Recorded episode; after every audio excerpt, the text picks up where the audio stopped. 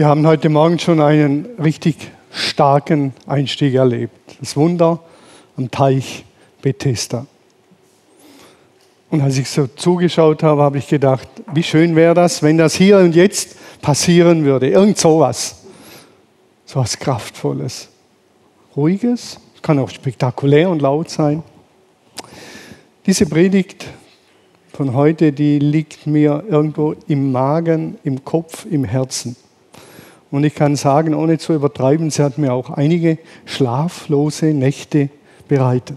Bin immer wieder aufgewacht und habe an diese Predigt gedacht. Und wie soll das gelingen? Power Tools der Liebe. Da seht ihr Heilung, Wunder und Glaube. Was, was kann ich dazu sagen? Und dann kam der Gedanke auf und ich habe gebetet und gesagt, Herr, ich, wir holen irgendjemand her, so einen Spezialisten, der schon viel erlebt hat aus Indien oder Afrika oder egal woher. Ich kenne ja da ein paar Leute. Und so haben wir und Jesus sagt, nein, du predigst. Und ich sage, ich habe da nicht allzu viel zu sagen. Und er sagt, du predigst. Sonst kommt so ein Spezialist und alle schauen zu ihm auf, gehen nach Hause und das war's. Du bist einer von denen, die da sind. Und du sprichst zu denen als einer von denen, die da sind. Und dann geht ihr miteinander auf eine kleine, feine, schöne Reise. Das ist die Hoffnung. Und das erhoffe ich mir von diesem Gottesdienst. Und dann bin ich eines Nachts aufgewacht und dann stand vor meinem inneren Auge ein Satz. Und es war wie ein Gott zu mir spricht, hörbar und sagt, Thomas, bei all dem, was du sagen wirst, vergiss eins nicht. Ich bin ein Gott des Lebens. Ich will, dass Leben aufblüht. Ich will, dass Leben gelingt mitten im Chaos. Das ist meine große Sehnsucht und mein großer Wunsch, dass das gelingt und auch an diesem Sonntag geschehen kann. Ich will, das Leben gelingt. Ich habe gedacht, eine schöne Aufgabe und davon bin ich auch überzeugt. Die Problematik liegt ja darin, jetzt sind wir schon bei den Problemen, die Problematik liegt ja darin, dass ich ein Kind der Aufklärung eigentlich bin. So im Sinne von, ich denke, also bin ich. Alles wird gefiltert durch meinen Verstand. Und was ich mir nicht vorstellen kann, das gibt es halt nicht. Jetzt soll ich mir ein Wunder und Zeichen und Heilungen wie am See Bethesda vorstellen. Kann ich irgendwie nicht. Da bin ich irgendwie wie blockiert. Ich bin ein Kind der Moderne. Viele von euch auch, auch wenn wir im Übergang sind zur Postmoderne. Und in der Moderne war der Gedanke, durch unser Denken, durch unsere Denkfähigkeit können wir alle Probleme der Welt lösen.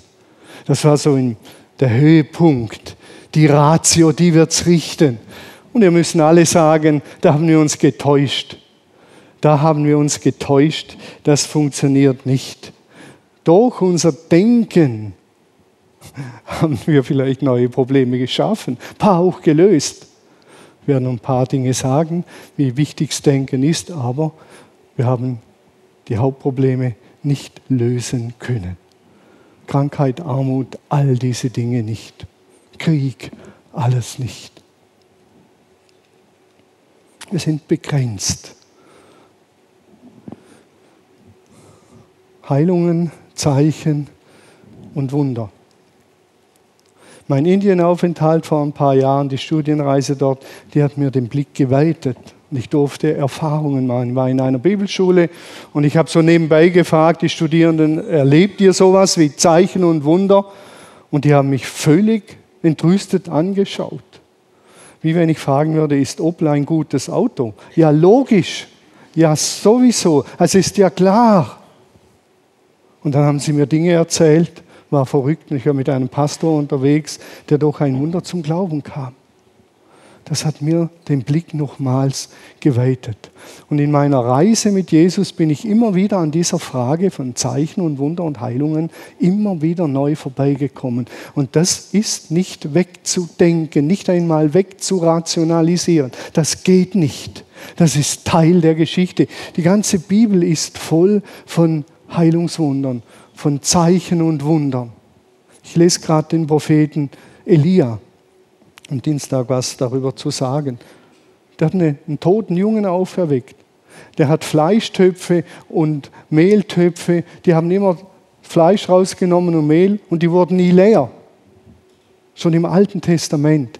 Die Teilung des Schilfsmeeres ist das große Wunder schlechthin, das alles durchzieht. Wenn wir natürlich von der Ratio geprägt sind und die Bibel lesen, dann lesen wir über diese Stellen hinweg, denn die können wir nicht einordnen. Also gut, lesen wir sie, einfach überlesen wir sie. Wir lesen ja, was wir lesen wollen. Und das überlesen wir. Wer die Bibel mal so liest, das Neue Testament, vor allen Dingen Markus Evangelium, das kürzeste, prägnanteste Evangelium, ein Wunder am einen, am anderen, eine Macht hat an der anderen. Verrückt. Und wenn wir das überlesen, dann gibt es nicht. Oder wir setzen uns damit auseinander und zusammen und ringen und suchen. Und das werde ich versuchen, in diesem Gottesdienst zu tun. Im Alten Testament, schon im zweiten Buch Mose, sagt Gott diesen ganz einfachen Satz, ich bin der Herr, dein Arzt. Ich bin der Herr, dein Arzt. Sagt er da zum Volk in einer bestimmten Situation, ich bin der Herr, der dich heilt. Also schon dort spricht er davon, dass er der Heilende ist. Ich bin der Herr, dein Arzt. Und jetzt gehen wir im Schnelldurchgang mal durchs Neue Testament. Den Rest überspringen wir. Im Matthäusevangelium, ganz am Anfang, sagt Jesus, nachdem er aus der Wüste zurückkommt, seine Berufung empfangen hat, sagt äh, Matthäus, Jesus zog durch Galiläa, lehrte, lehrte in den Synagogen und verkündete überall die rettende Botschaft, dass Gottes Reich nun begonnen hat. Gott hat seine Herrschaft nun endgültig angetreten. Und dann als Beiwerk quasi, er heilte alle Kranken und Leidenden. Das gehört einfach dazu. Das erwähnt Matthäus einfach so. Wir lesen das und sagen, okay, super war damals, was soll's. Aber die Frage ist, was heißt das für heute? Lukas 10, 8. Die Aussendung der 72, das ist eine symbolische Aussendung, die auch uns gilt. Und dort sagt Jesus, wenn ihr in eine Stadt kommt, in der euch die Leute bereitwillig aufnehmen, dann esst, das ist das Erste, dann esst, was man euch anbietet. Ist interessant. Jesus beginnt mit Essen. Er sagt, wenn ihr in eine Stadt kommt, und dann geht er nach Ernatzreute, und dann geht er zu, zur äh, äh, Sarah und Andreas und dann esst, was die euch anbieten. Steak oder vielleicht vegetarisch oder irgendwas. Esst, was sie euch anbieten und mault nicht rum. Und wenn ihr zum Daniel dann geht, gibt es Wurstsalat. Esst den und mault nicht rum. Esst, was sie euch vorsetzen. Verrückt. So was Banales steht da, so was Schönes. Könnte man eine ganze Predigtserie drüber machen, über Jesus und Essen. Das überlesen wir so. Wenn ihr in eine Stadt kommt, geht in die Häuser und dann esst, was sie euch vorsetzen. In Eirach gibt es Straußenfleisch, ist ja klar. Das isst man auch als Vegetarier. Esst, was sie euch vorsitzen.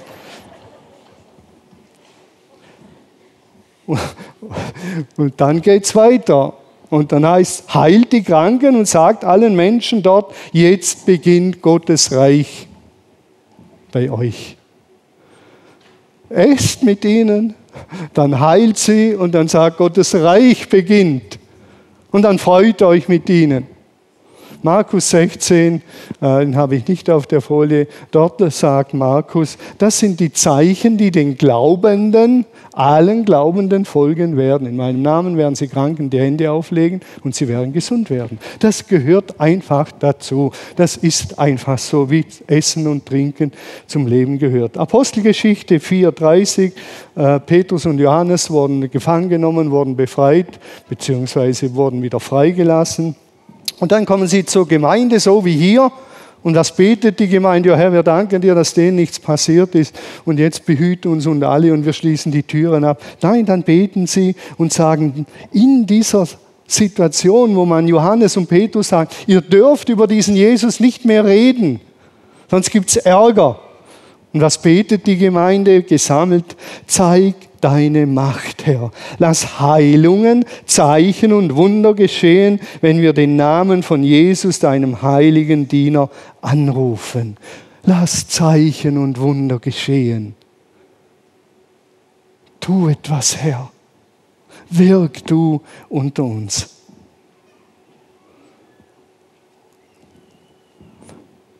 Was ist das Ziel von Heilungen, von Zeichen und Wundern? Das eine ist klar, es ist die liebevolle Zuwendung Gottes soll erfahren werden. Gott wendet sich der leidenden Kreatur zu. Er seufzt mit, der Geist seufzt mit. Er stöhnt mit den Leidenden in der Ukraine, mit Menschen, die hier sind die es schwer haben, ob psychisch erkrankt oder körperlich erkrankt oder im Geist erkrankt, was auch immer, im Geldbeutel erkrankt. Er stöhnt und seufzt mit. Heilungen sind Zeichen der liebevollen Zuwendung Gottes. Sie zeigen Gottes Erbarmen. Gott ist ein barmherziger Gott. Er lässt sich berühren von unserem Leid. Und Sie sind ein Zeichen der Hinwendung und des Rufes, uns Jesus zuzuwenden. Aber da gibt es etwas, das wie über allem steht. Und das sagt Johannes am Ende des Johannesevangeliums, sagt er, noch viele Dinge sind passiert, noch viele Zeichen und Wunder sind geschehen. Die hat dieser Jesus getan. Und nicht alle sind aufgeschrieben in diesem Buch. Die Welt würde die Bücher nicht fassen. Und dann sagt er, diese aber sind geschrieben, diese aber sind geschrieben, damit ihr glaubt oder zum Vertrauen findet, dass Jesus der versprochene Ritter, der Christus ist, der Sohn Gottes. Wenn ihr das tut, habt ihr durch ihn das ewige Leben. Diese Zeichen und Wunder sind aufgeschrieben. Das ist die Hauptlinie, dass ihr diesem Jesus vertraut dass er erkennt, dass er vertrauenswürdig ist, dass er ein Gott des Lebens ist. Die sind aufgeschrieben, dass ihr glaubt. Das heißt, wenn ich die Zeichen und Wunder lese, dann stellt sich mir die Frage, glaube ich diesem Jesus? Vertraue ich diesem Jesus? Die Frage ist nicht, ob ich an Wunder glaube, sondern die Frage ist, ob ich wegen der Wunder an Jesus glaube schlage ich die Brücke und sage diesem Jesus, Jesus, ist das wirklich so? Dann lass es uns heute mal erleben. Oder zeig dich mir. Das ist die Hauptlinie. Und nicht, dass ich persönlich, Thomas Daualter, von meinem Tinnitus geheilt werde und dann weiter marschieren kann wie immer. Sondern die Hauptlinie ist, dass ich diesem Jesus vertrauen lerne. Es gibt so ein wunderschönes Bild am Isenheimer Altar. Das seht ihr gleich. Und dort sehen wir Johannes, den Täufer. Johannes, den Täufer. Und ihr seht diesen übergroßen Zeigefinger. Und er zeigt auf Jesus. Denn sie sagen zu Johannes, bist du der Messias? Bist du der, der kommen soll? Und er sagt, nein, ich bin's nicht. Johannes hat eine super Identität. Also wenn es darum geht, wer ich bin, dann können wir von Johannes lernen. Ich bin nicht der Messias. Das bin ich nicht. Der ist's. Ich bin nicht der, für den ihr euch haltet. Dreimal sagt er, wer er nicht ist. Und er zeigt immer auf Jesus. Zeichen und Wunder deuten auf Jesus hin. Er ist es. Er ist es. Er hat eure, das seht ihr hier, Krankheit getragen, auf sich genommen. Durch seine Wunden können wir geheilt werden. Er ist es, er ist es, er ist es. Das heißt, wenn wir Heilung erfahren, darüber nachdenken, dann lasst uns, so sagt uns Johannes, auf Jesus blicken. Heilung sind Zeichen der liebevollen Herrschaft Gottes. Krankheit und Leiden sind in diese Welt gekommen durch das Fehlverhalten der Menschen. Das ist der große Zusammenhang im ersten Buch Mose, Kapitel 3. Durch das Fehlverhalten der Menschen, dass sie Gott den Rücken gekehrt haben, ist Krankheit, Leid und Elend in diese Welt gekommen. Durch das Verhalten der Menschen wurde die ganze Schöpfung in große Mitleidenschaft gezogen. Sie ist korrumpiert und da kam einer, der all das auf sich nimmt, dass wir Heilung erleben dürfen. Heilung, Zeichen der liebenden Herrschaft Gottes, dass Gott ein Gott des Lebens ist. Und er will uns erlösen von dieser Ursünde, ich sage es mal so, von diesem Urfehlverhalten. Wenn einer einen Fehler macht, so ist die Logik, sind alle beteiligt und alle mit hineingezogen. Der arme Torwart von Borussia Dortmund, der arme Kerl, der hat ein Tor zu viel reingelassen, ein Tor zu viel am letzten Spieltag, ein Tor zu viel und die ganze Mannschaft hat verloren und sie haben die ganze Meisterschaft verspielt. Einer hat einen Fehler gemacht, alle leiden. Und einer hat bei Bayern zufällig ein Tor reingestolpert und tatsächlich sind sie Meister geworden. Ich habe es nicht gesehen, ich sage es einfach so salopp. Das sind die Zusammenhänge. Und wir sind Teil eines Kollektivs, das sich von Gott abgewendet hat. Und ich bin Teil dieser korrumpierten Welt.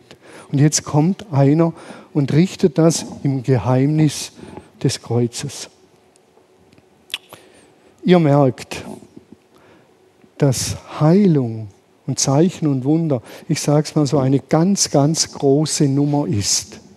Da geht es nicht um das kleine Ich, das kleine Ego, das Trost findet. Das ist nur ein kleiner Teil, sondern es geht um etwas ganz Großes und Gewaltiges. Gott hat in Jesus seine Herrschaft angetreten. Er bringt die Welt wieder in Ordnung. Wir können wieder Menschen werden. Die Schöpfung ist auf dem Weg der Wiederherstellung. Wie immer das läuft, gibt es noch einen Bruch, gibt es noch eine Katastrophe. Das spielt mal keine Rolle, denn Gott ist ein Gott des Lebens und er will, dass wir zum wahren Menschsein auflaufen, ohne Krankheit und ohne Leiden und ohne Elend. Und die Zeichen und Wunder deuten darauf hin, die haben in sich keinen Wert. Ein Wunder in sich hat keinen Wert, ist ein Zeichen auf was Größeres. Und das brauchen wir, wenn wir nachher in die Niederungen des Alltags steigen, diese große Perspektive. Sonst verlieren wir uns im Kleinen. Ich und mein Gott, ich und mein Zehennagel, der geschwollen ist. Nicht der Zehennagel ist geschwollen, aber das Fußbett. Ist mir gerade eingefallen, weil einer unserer Enkel einen eingewachsenen Zehennagel hat. Es ist für den schmerzhaft, aber die Heilung deutet immer auf etwas Größeres hin. Und ich glaube, dass unsere Kirchen im Westen so endlos kraftlos sind und nichtssagend sind und sich überwiegend mit politischen Fragen beschäftigen müssen, weil sie diesen Fokus verloren haben. Das kommt nicht mehr vor. Also redet man bei Dingen mit, man auch keine Ahnung hat. Ich sage es mal alles übertrieben. Statt zu sagen, das Kerngeschäft sieht völlig anders aus. Im Zentrum Jesus. Sein Wirken, das Aufrichten der Herrschaft Gottes, Zeichen und Wunder, das wäre unser Kerngeschäft. Als Zeichen, dass Gott einmal alles vollenden wird. Unsere Kirchen sind im Westen kraftlos. Diesen Fokus haben sie verloren. Als ich mich vorbereitet habe, habe ich gemerkt, wie anstrengend das ist. Weil ich selber ja, was erlebe ich denn? Und ich habe neu die Hände ausgestreckt und gesagt, Herr, füll sie neu. Und dann gibt es die große Zukunftsmusik, die gehört auch noch dazu, finden wir in der Offenbarung. Dort heißt es, hier wird Gott mitten unter den Menschen sein, er wird bei ihnen wohnen und sie werden sein Volk sein. Ja, von nun an wird Gott selbst in ihrer Mitte leben.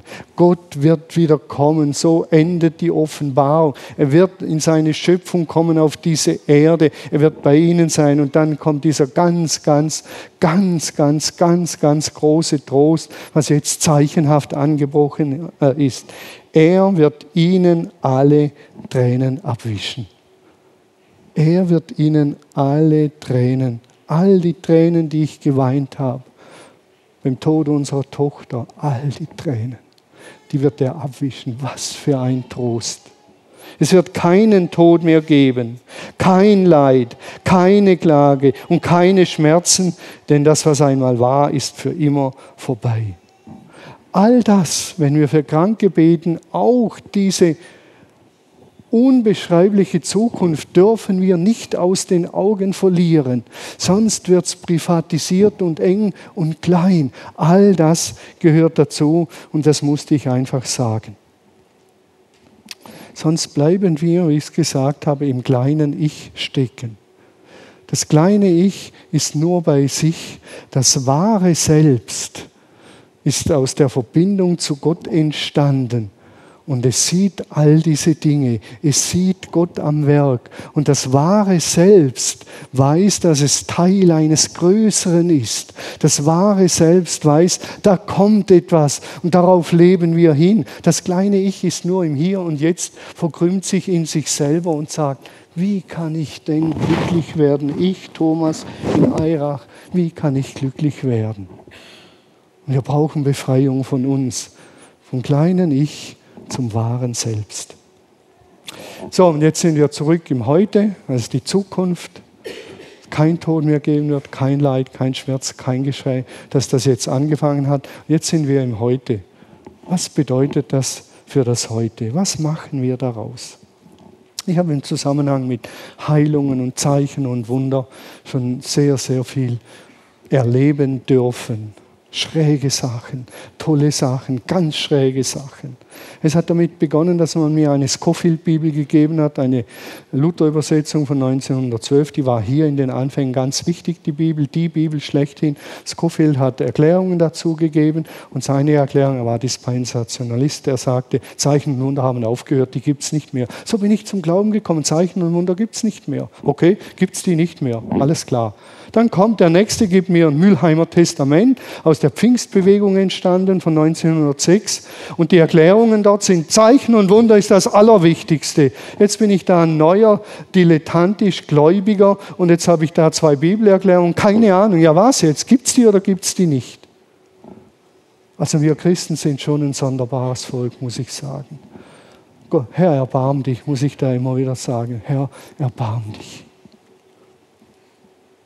Ich war auf Heilungsgottesdiensten, Riesenhallen in Köln, ich erinnere mich, 5000 Leute, vorne 30 oder 50 Rollstuhlfahrer. Und der Prediger sagt, eins sage ich euch, heute Abend, all diese Rollstuhlfahrer werden nicht mehr hinausfahren, sie werden hinausgehen. Applaus und Stürme und jawohl. Und dann sagt er, zieht die Schuhe aus, wir leben auf heiligem Land heute Abend. Alle ziehen die Schuhe aus. Es war ein Nebel und wir haben gedacht, boah, ist das verrückt.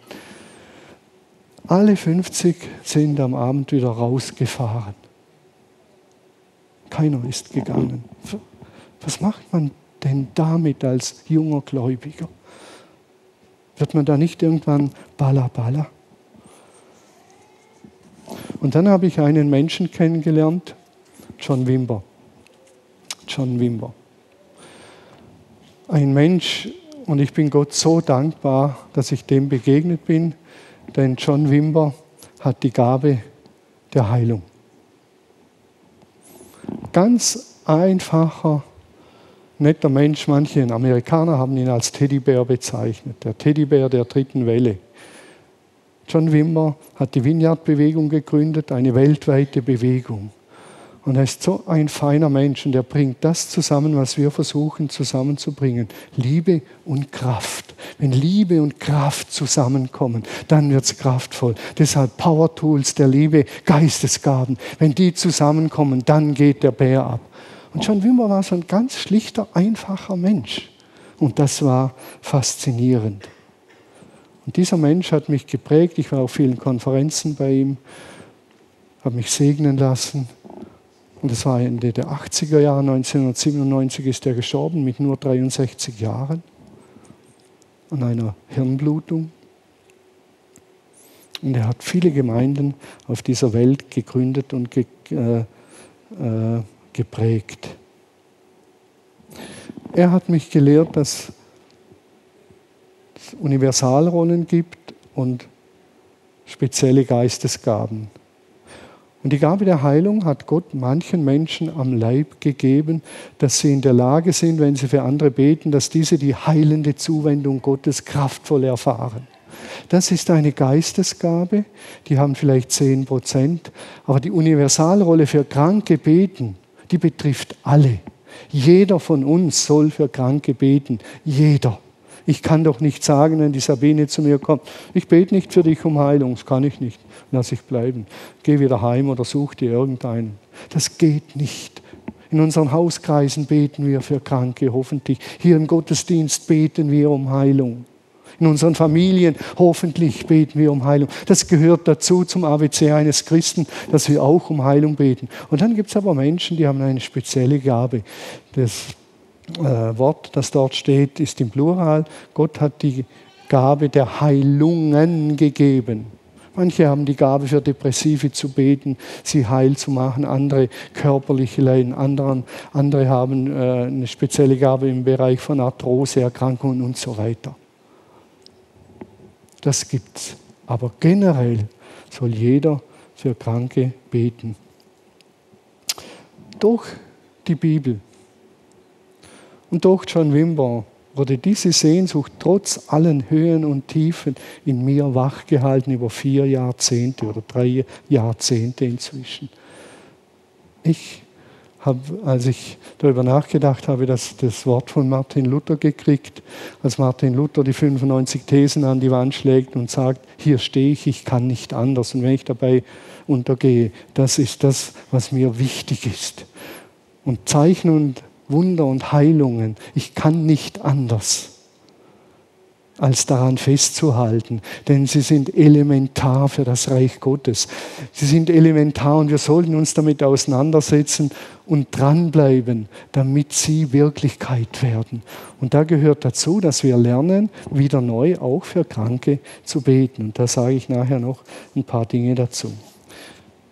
Ich lese von John Wimber von 1964 äh, eine Eingangsstory, die ihn damals enorm berührt hat.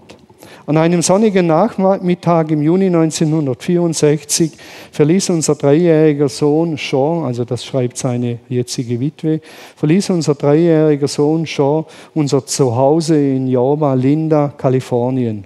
Zuerst machte ich mir keine großen Sorgen, als ich bemerkte, dass er nicht mehr da war.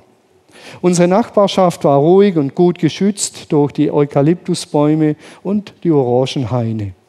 Aber als ich furchtbare Schreie aus einem Garten gegenüber hörte, wusste ich sofort, dass Shaw in Gefahr war. Wir sind noch lange nicht so weit, liebe Sandra.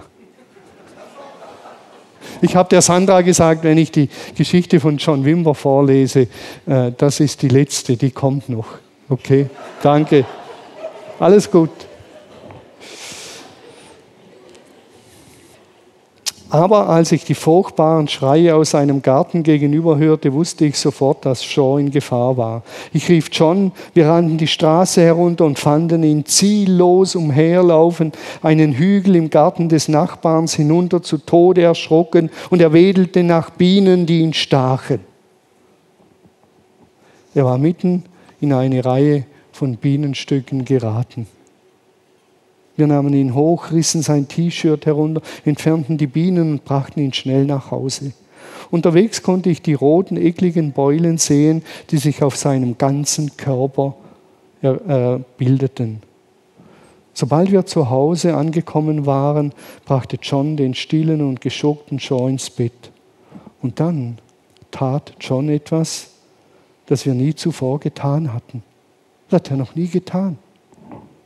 Er legte seine Hände auf Shaw und bat Jesus, ihn zu heilen. Wir waren junge Christen, die kurz zuvor von ihrem Pastor vor den Gefahren von charismatischen Gaben wie Heilung gewarnt worden waren. Da habe ich mich wiedergefunden, als John das erzählt hat. Sie sind umstritten, sagte er uns, und der Teufel fälscht sie. Es ist das Beste, sich davon fernzuhalten. Aber Shaws Zustand durchstach all diese Argumente. John betete verzweifelt und dann passierte etwas Außergewöhnliches. Die ungefähr 50 Beulen an seinem Körper verschwanden, bis letztendlich kein Kratzer mehr an ihm zu finden war und er friedlich einschlief. Es überrascht nicht, dass wir begeistert waren. Gott hatte unseren Sohn verschont. Aber schon bald begannen Zweifel sich einzuschleichen. Vielleicht ist Jean Bienenstichen gegenüber immun dachten wir. Oder vielleicht ist er auf natürliche Weise so schnell gewesen. Dieser, dieser Gedanke wurde später widerlegt, als Shaw auf eine Biene trat und seinen Fuß so extrem stark anscholl, dass sein Schuh nicht mehr passte. Und jetzt kommt's. Aber 13 Jahre, 13 Jahre legten wir dieses bemerkenswerte Wunder gedanklich in eine Schublade mit der Bezeichnung Dinge, die wir nicht verstehen, ab. 13 Jahre. Und nachher kommt am Schluss die Geschichte, was in 13 Jahren sein wird. John Wimmer sagt später, ich bete für Kranke und um Zeichen und Wunder, weil Jesus es will. Das ist sein Hauptmotiv. Weil Jesus das will, mache ich es einfach. So schlicht und einfach. Und er hat dieses Wunder, das war sein Eingangswunder, erlebt und 13 Jahre auf die Seite gelegt. Und dann sagt er später, wenn ich für 100 Kranke bete und nur einer gesund wird, ist es besser, als wenn ich gar nicht für Kranke bete und keiner gesund wird. Hat auch eine Logik. Für 100 Kranke bete ich, einer wird gesund. Und wenn ich gar nicht bete, wird keiner gesund. Ich habe mir ein paar Schritte aufgeschrieben, die ich noch kurz aufskizzieren will. Wie können wir jetzt nach all dem Gesagten, dem kurz skizzierten, für Kranke beten? Wie, wie, wie kann das gelingen? Der erste Punkt, wenn ich für Kranke bete und dem ich jedem ans Herz lege, ist, dass wir ehrlich beten. Ganz schlicht und ehrlich. Bete so, wie du kannst und nicht so, wie du nicht kannst. Verwende keine Zaubersprüche. Sprich nicht Dinge aus, von denen du weißt, eigentlich tief innen glaube ich die gar nicht.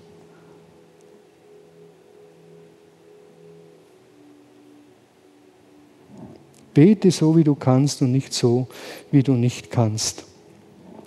Ich sage euch eins, Senfkornglaube genügt.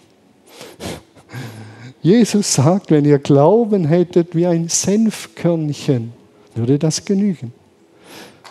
Wir müssen nicht irgendwie künstlich Glaube aufbauen. Senfkornglaube genügt. Bete so, wie du kannst. Jesus hat übrigens in all den Heilungen äh, einen Satz gesagt. Steh auf, nimm deine Matte und geh, sei gesund, sei geheilt. Der hat nie ein Riesenprimborium gemacht. Das war irgendwie faszinierend. Vor einigen Jahren fand hier ein Glaubensgrundkurs statt.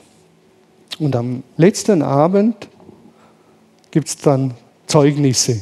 Man erzählt, was man erlebt hat, was man für Einsichten hatte.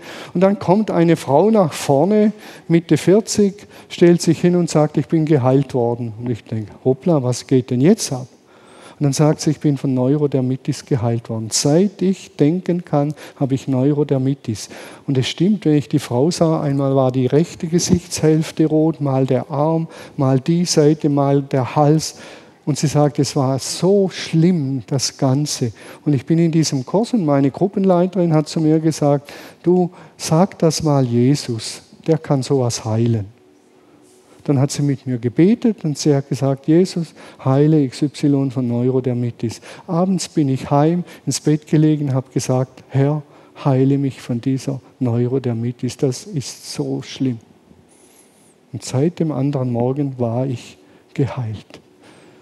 Und ich sitze da vorne und ich denke, wie John Wimmer, vielleicht war es irgendwie natürlich, vielleicht die Luft hier drin oder vielleicht, keine Ahnung halbes Jahr später schreibt sie mir aus dem Urlaub, lieber Thomas, es war der schönste Urlaub, meine ich, in meinem Leben. Kein Neurodermitis, zwei Wochen am Meer. Ich bin Gott endlos dankbar. Ganz einfach, spektakulär, unspektakulär, spektakulär, Jesus Heil. Das Zweite ist, es gibt nicht die Technik. Die Technik, du musst glauben und du musst das. Jesus hat auf die Erde gespuckt, einen Brei angerührt, dem anderen auf die Augen gerieben. Das macht niemand.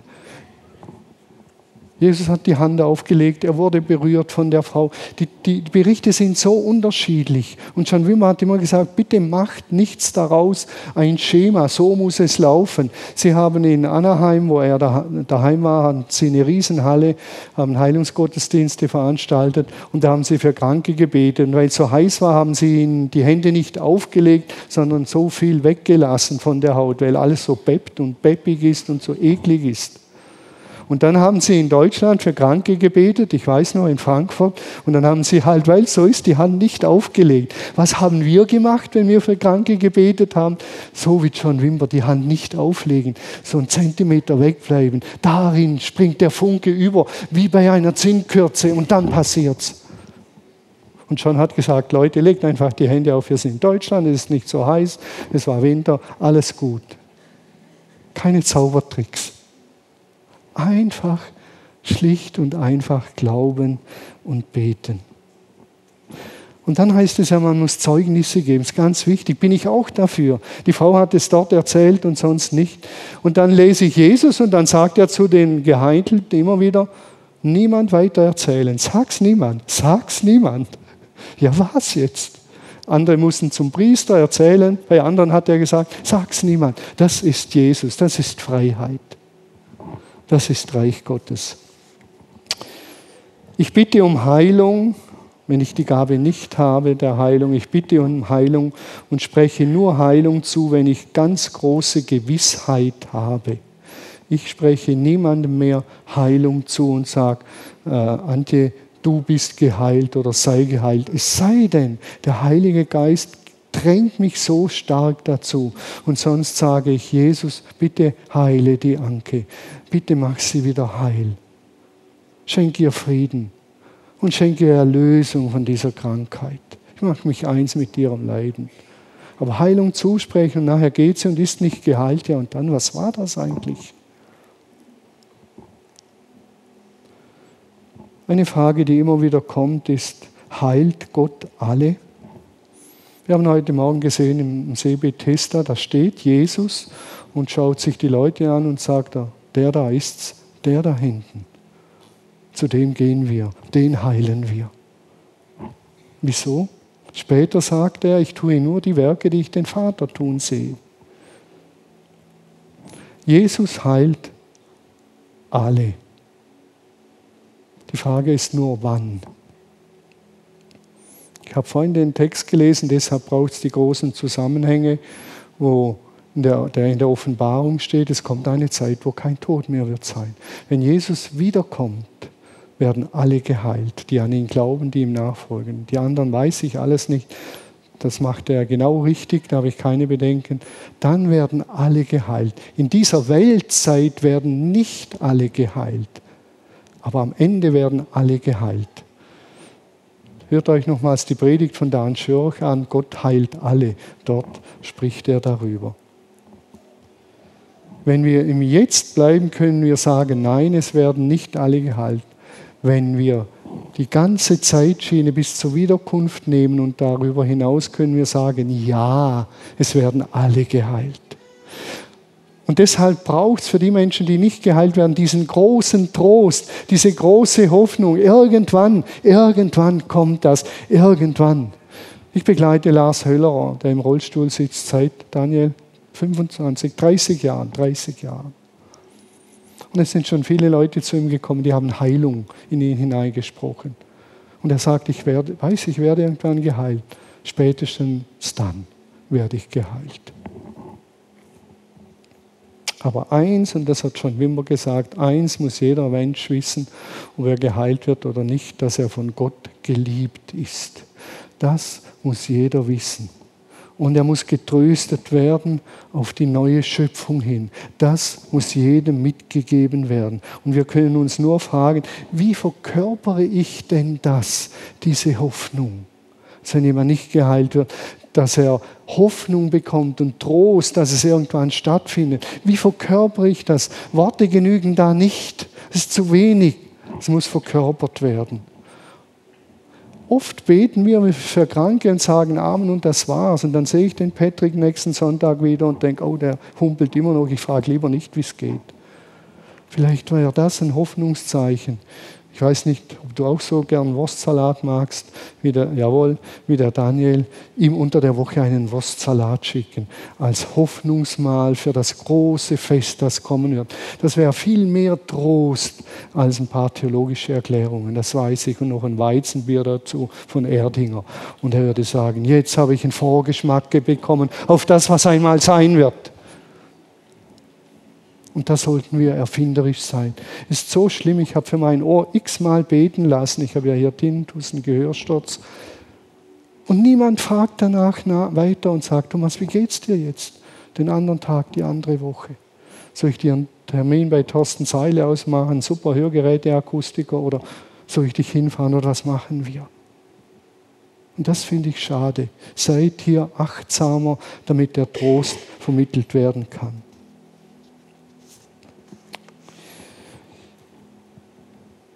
Krankheit und Sünde, noch so ein Thema, zu dem ich zwei, drei Worte sagen will. Krankheit und Sünde hängen zusammen, ja. Denn die, durch die Ursünde kam die Krankheit in die Welt. Durch die Ursünde. Also hängt es im Kollektiv zusammen. Aber bitte macht nicht den Fehler zu sagen, ich bin krank, weil ich gesündigt habe. Ich bin ein Teil des Ganzen. Aber ich mache jedem Mut, das auch anzusprechen im Gebet für Kranke. Ich erinnere mich an ein Gebet für einen jungen Mann, und ich habe Jakobus gelesen, Jakobus 5,16, das sehen wir jetzt. Bekennt einander also eure Sünden und betet füreinander, damit ihr geheilt werdet. Denn das Gebet eines Menschen, der nach Gottes Willen lebt, hat große Kraft. Bekennt einander die Sünden, betet füreinander, damit ihr geheilt werdet. Und das lese ich oft vor und dann mache ich vielleicht eine kleine Tür auf und sage, hast du noch irgendwas auf dem Herzen, dass du einfach mal loswerden willst? Und der junge Mann sagte, ja, Thomas, ich, ich würde gern diese Schuld bekennen und ich hätte gern, dass du mir Vergebung zusprichst. Und dann beten wir um Heilung.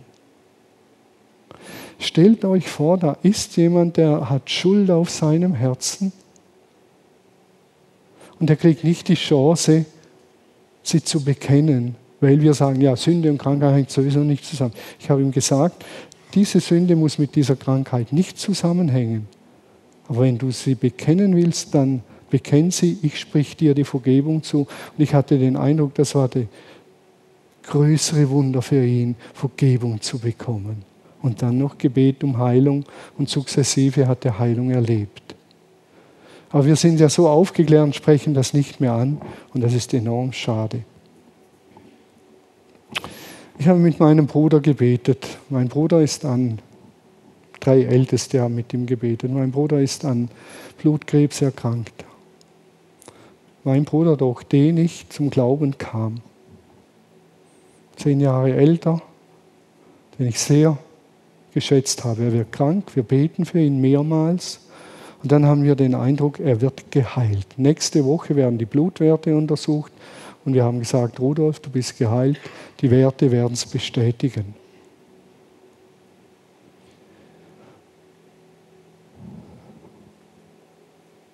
Er ging zum Arzt, die Untersuchung kam, die Werte waren nicht gut. Was macht man da? Oh, lieber aus Weg gehen, so tun als. Und wir haben den Weg gewählt, wir sind zu ihm und haben gesagt, Rudolf, wir haben uns verhört, wir haben uns getäuscht, es tut uns leid. Unser Wunsch, dass du geheilt warst, war viel größer. Und das ist legitim. Aber es war nicht Gottes Reden. Offensichtlich ist dein Leben hier auf der Erde vollendet. Das habe ich auch bei John Wimber erlebt, dass er das manchen Menschen gesagt hat. Und es tut uns so leid, dass wir dir falsche Hoffnung gemacht haben. Dann haben wir alle geweint, miteinander geweint und geweint. Und dann waren wir versöhnt mit der Situation. Und das sind unglaublich tiefsinnige Dinge, die passieren, wenn wir beginnen, für Kranke zu beten. Und der letzte Punkt, groß denken und nicht entweder oder. Gottes Heilung ist enorm vielschichtig. Er hat in die Schöpfung natürliche Heilungsmechanismen gelegt. Das ist auch göttlich. Es kommt auch von ihm, dass der Körper Selbstheilung initiieren kann. Es kommt auch von Gott, können wir dankbar sein. Dann die Arbeit der Krankenhäuser und der Ärzte unbedingt ehren, respektieren, wertschätzen. Ich sage nachher noch was dazu. Die meisten Krankenhäuser haben ihren Ursprung im christlichen Gedankengut. Christen bauen in Indien Krankenhäuser, in Afrika, überall auf der Welt. Weil Gott will, dass Leben gelingt. Und dann sagen wir und spielen es gegen gegen Krankenheilung und ärztliche Heilung gegeneinander aus. Ein völliger Quatsch. Wir bauen Krankenhäuser, wir geben alles und gleichzeitig beten wir für Kranke. Das gehört zusammen. Und der Fortschritt der Medizin. Und als letztes ist Gott heilt direkt, direkt und unerklärbar. So wie bei dem Jungen, von dem ich vorgelesen habe. Zum Schluss ein Wort an Betroffene, das das Ganze abrunden kann. Jesus Sirach, Apokryphen im Alten Testament, dort lesen wir, mein Kind, wenn du krank bist, so missachte dies nicht. Mein Kind, wenn du krank bist, missachte dies nicht, sondern bitte den Herrn, dann wird er dich gesund machen. Doch auch dem Arzt gewähre Zutritt, denn der Herr hat auch ihn geschaffen und weise ihn nicht von dir, denn du brauchst ihn. Ein unglaublich kraftvoller Vers. Wenn du krank bist, missachte das nicht. Heißt, geh mal über dein Leben. Denk mal darüber nach, wenn du einen Leberschaden hast, woher das kommen könnte. Auch wenn Hirschhausen sagt, die Leber wächst mit ihren Aufgaben, muss nicht immer sein. Geh mal über dein Leben. Schau hin, sei ehrlich, sagt uns Jesus. Und dann bete zum Herrn. Und dann verachte die Kunst der Ärzte nicht. Zieh alle Register. Aber der erste Schritt ist, missachte dies nicht. Tu das nicht. Schau hin. Wir sind wieder bei der Frage von Schuld. Ehrlich hinschauen, Lebensführung. Ich habe hier ein Hörgerät oder Hörhilfe, wie man das nennen will. Nach dem Tod unserer Tochter habe ich einen Gehörsturz bekommen, höre ganz schlecht hier, habe öfters für mich beten lassen und irgendwann nach irgendeinem Gebet kam der eindeutige Impuls, wie wenn Gott zu mir sagen würde, Thomas, lass gut sein. Du wirst zum Segen mit diesem Hörgerät für viele Menschen. Denn viele ältere Männer in deinem Alter und jüngere und ältere, die finden das ein Makel. Und du kannst für sie Vorbild sein, wenn du fröhlich und fromm und glücklich ein Hörgerät trägst. Und ihr glaubt nicht, wie viele Menschen, Ältere zu mir kommen und sagen, Thomas, hilft das wirklich? Weißt du, ich finde das ein Makel. Ich bewundere dich, dass du sowas trägst. Genau das, was Jesus mir gesagt hat, findet statt. Und das finde ich unglaublich schön. Ich trage nicht mit Stolz und Freude das Hörgerät, aber es ist gut. Es hilft mir enorm. So, zum Schluss noch eine Geschichte von John Wimber. 13 Jahre später, 13 Jahre später, im Jahr 77, im ersten Jahr der Gemeinde, John Wimber und seine Frau haben Gemeinden gegründet, wurde John vom Telefonanruf eines verzweifelten Mannes geweckt, dessen Frau sehr schwer krank war. Als er zu dem Haus kam, war das Gesicht der Frau hochrot und sie schwitzte stark, sodass John innerlich stöhnte, oh nein, das ist ein extrem schwerer Fall.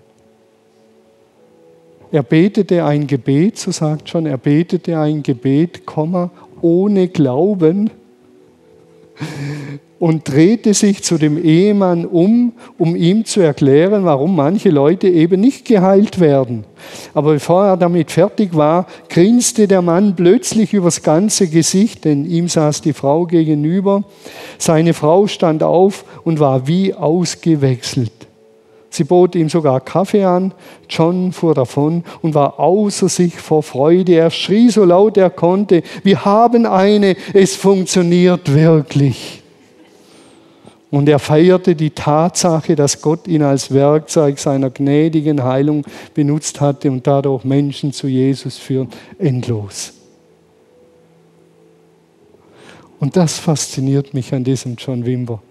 Diese Ehrlichkeit, auch zu sagen, ich habe gebetet ohne Glauben. Ist was passiert? Das andere Mal hatte ich viel Glauben. Ist nicht viel passiert. Und das wünsche ich uns, dass wir mutig werden, für Kranke beten, so wie wir können. Mit all den Dingen, die ich gesagt habe, die Predigt kann man nochmal anhören. Und das tun wir jetzt auch. Es gibt zwei Gebetsteams, die stehen hinten mit dem grünen Schal, die gehen dann mit euch raus und die beten ganz konkret und schlicht und einfach und bescheiden, hoffnungsvoll und ohne Glauben und mit Glauben um Heilung. Wer will, den salbe ich noch mit Öl, spreche ihm Vergebung zu auf der Stirn, mache ihm das Zeichen, dass er zu Jesus gehört. Dann noch für die Leute zu Hause, äh, ihr, die ihr im, am Bildschirm seid. Ihr dürft gern eure Gebetsanliegen entweder in den Chat schreiben oder auch morgen an mich schreiben in mein Büro und wir werden dafür beten. Wer will, kann mir anrufen. Ich bete auch am Telefon für euch.